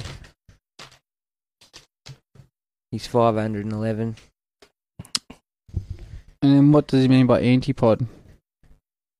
Like, go against the grain where everyone's going, So you're going against Teddy Pappy? Yeah, so you'd be going Trell. Or KP. Yeah, say Trell KP instead. That's anti-podding. What they're saying is because everyone's going Teddy, you go the other way. You know what I mean? Uh-huh. So anti-podding the top guy. Don't know if he's going to end up being a pod, but Jackson Hastings? No, he won't be a pod. He should be in 25% of teams at least. Yeah. Yeah. He's a cheap half. That's where points come from at the moment. Otherwise, yeah, probably Momorovsky and whoever ties up that centre spot over at the Roosters, especially if Momo gets the goal kicking. Antipod going against the grain. Don't know. I don't think I've got anything going against the grain at this point. I'm trying to completely avoid that because I do that each year and it ends in disaster. Hayes Dunster, I think people are actually going with him. Yeah, well they've got no Sivo for so many games, and they've got Fergo's locked up in Japanese jail. Yeah, well then he doesn't have the contract with Parramatta anyway. So there's no winger there. I think Will Penasini was. Yeah, he'll get around. I've heard him touted. He's said to get one wing spot, I think, and I think Hayes Dunster was set to get the other. So. Both could be good looks. I just don't trust the Eels attack enough. But well, you go the Sivo side because that's the side Guffo seems to chime in on the most. And which side does Moses like to play though? He's back out on the right hand side. Yeah. So Jill Baggs is back out there on the left with Sean Lane, you'd have to think. And yeah, whoever they've got. All right. Yeah. All right, cool. Well, my antipod would be Haas. No Haas. Oh, well, there you 52% own him, so... Already, 52% have him already. There's my antipod, because I've already said I'm probably not going. And Supply Morale is 38%, so... Oh, shit. So he's the second most owned dude in Supercoach. Mom deserves the best, and there's no better place to shop for Mother's Day than Whole Foods Market. They're your destination for unbeatable savings, from premium gifts to show-stopping flowers and irresistible desserts. Start by saving 33% with Prime on all body care and candles. Then get a 15-stem bunch of tulips for just $9.99 each with Prime. Round out Mom's menu with festive rosé, irresistible berry chantilly cake, and more special treats. Come celebrate Mother's Day at Whole Foods Market. Kane Darcy wants to know thoughts on Lomax, and Matty Drew wants him to be quiet, although Lomax has had two solid years in a row. So last year was very injury affected. I think he only averaged 55 last year. The ball wasn't bouncing for him like the year before. That's true, I'll give you that, but yeah, he still looked fairly solid. He might not have scored incredibly well, but the Dragons didn't do great last year either. That's my biggest worry again this year, how the Dragons going to go. Yeah, I mean, well, look, they go against one of Glenn's golden rules, which is ceiling clubs. Go for the ceiling clubs. You've got to be really careful with those low ceiling clubs because more often than not, they're not going to get the points. So especially if you're relying on attacking stats, they're just not going to eventuate more often than not, so... I like the thought of Lomax, but yeah, the same thing. I think now with old mate there as well, they got a couple of better backs that are going to command a bit more ball. What's his name? Sloan. I can see him pinching some of them bouncing balls that normally fall into Lomax's hand into his hands. Played very well in the Indigenous game the other night, young Sloan, from what I've seen of him anyway. So yeah, I don't know. I personally can't afford Lomax or haven't even looked at him, to be honest. But he'd be a good way to go if you want to go that way, I feel. He does kick the goals. Well, I wouldn't say no to him. That's what I'm saying. Like, I'd say to Kane, get on him if you want to get on him. Just under 500k. We could be your guy, you know what I mean? Marquee. All right, Shane Foote reckons Cook ain't playing 80. Is he still on your hit list if he's not playing the full 80? If you're sharing the hooker? From footy? Who do they have over there? Mark Zulis. Yeah, there you go. I still think Cookie plays 80. If he's not, well, Reid Marnie's the guy to go to. And, unless you want to take the hit for that 1 week that Harry's out. I think it's only 1 week. So I'm seriously considering it. If I had the money, I'd probably take the hit. At the moment, though, I'm expecting Cookie to get me to Harry Grant. Hopefully.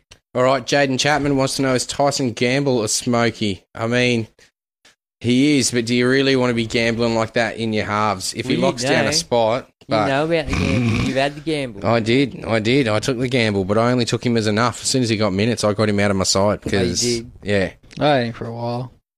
Good. Punched out a few 50, 60s. So, with that there, that's my problem with the Broncos. They haven't actually said who his halves partner is yet. Gamble, Kelly. Yeah, there's a couple of guys up there. You got Wilders as well. Yeah. I don't know. That's the gamble with... having anyone that's not A-Ray up there, you don't know who his halves partner will be. Yeah. And the way they've changed them over the last 2 years. Well, that's it. First season back, unless they've really locked one down that they're going to commit to, there's a really good chance they're actually going to cycle through halves partners in real game experience. I mean, they've got this time they've got a brand new halfback, though. Or is A-Ray more there to help guide the club and train up the next generation? Oh, you have to think he's there to get him some wins, man. They're a club with high expectations, Brisbane. That would be upsetting to them, having a wooden spoon and not at least getting into the 8 the following year. You know, like that would be upsetting to their club mantra, if you know what I mean. They're a club that expects big things from their players and their coaches, have done since as long as I can remember. Granted, they probably rorted some salary caps here and there, but who gives a fuck? They got away with it. Good on them. But yeah, I can't see him chopping and changing as much. I hopefully picks and sticks at least for a couple of weeks just to see. Like, well, it'd be interesting to see if the plan is long term, if Stags is going to be the six, and whether he does go there this year or not. They got a lot of outside backs coming through. I think that was just all talk to get him some more money. He's not a six. No offense to the bloke. Some blokes are just better at what they are. Like Jack Shadowcar's not a fullback, but we've never seen him play six, so it's hard to say. Yeah, we haven't. But you guys said Trell wasn't a fullback though too. He wasn't to start with that to make him. So there you go. That's it. But people can change. I knew he had the inning, but yeah. But you know what? You as a club, you've got to be willing to cop another hit year. And they might be if they're part of a... Yeah, they might be. South State, they took them fucking 60 years to win a premiership or something. They don't give a fuck. Brisbane won heaps. Like a lot. I get what you're saying. And they have an expectation of getting back there quickly. But Benny knows what's going on. Benny's got his finger on the pulse, and you got to remember, Benny's only just gotten up there. This is his first full year there. He only moved mid-year last year, and that was just that way he could get ahead and get everything ready for pre-season. You got... He's a football mind, mate. You know his father-in-law is, eh? Don't care, but the point is... He doesn't. It's Wayne Bennett. Has nothing to do with this. No, it's just you would have watched him be an operator for the last fucking 30 years. You'd still be ringing him up too and saying, hey, Wayne. Yeah, but you know what? Brisbane was Wayne Bennett for a long, long time, especially when Benny Eichen was a member of the fucking Brisbane fold. The point is you've got a few Brisbane alum... all from the same era now, trying to manage that club. And it's from the premiership era. They've got a lot of work to do. They do, and maybe they're well aware of that. You know, they picked up their first wooden spoon only a couple of years ago, so maybe they are just going to sort of go into a bit of a rebuilding phase and know, you know what, it's going to take us 2-3 years. The other one but actually... then we'll be right where we want to be. The other one I forgot about was Ezra Mann. Massive raps on Ezra Mann as a six. Coming through great at Brisbane, and they've re-signed him, so the Reece Walsh thing didn't happen again where they lose another good young talent. So he could easily push all the other two blokes or three blokes we were just talking about out of the way for that six. I mean, it's a young side at Brisbane, and it's an emerging side, so let's wait and see what happens. Got any questions? No, that's it. The final one was just a comment from someone saying they think SJ is going to step up this year, being around a young side. Sort of, it's him and Nicarima that have to step up, really. Yeah, but is he just going to step up and be that game manager role kind of thing where it doesn't, where the Cooper Cronk, where he's not going to translate to Supercoach, or is he going to step up? Well, he's not going to rewind the clock, obviously, because he's not fast enough anymore with his bung knees and hammies and calves and whatever else. That's it. Let's see what happens. I'm not sure. I mean, I'm personally not going near him, but... I hope he proves me wrong, and I hope I can own him throughout the year sometime. Alrighty. I think that's it from us. Thank you very much for joining us for another week. We have enjoyed having your company. Make sure you hit up supercoach360.com. Leave us a review on Apple Podcasts as well. Subscribe to us on all your favourite podcast apps. Say good day on the Facebook. If you want to win a ring, you can do that through Supercoach Champion. You can win a ring from www.supercoachchampion.com. Just by getting a video shout-out. We're getting closer and closer to footy season, so do what you can. Thank you very much for listening. Don't forget to check out Sports Nut on Facebook. And, enjoy the trials this weekend. We've got a full slate of trials, so excited for that. But, we're not expecting full-strength sides yet, but good to see a bit of footy.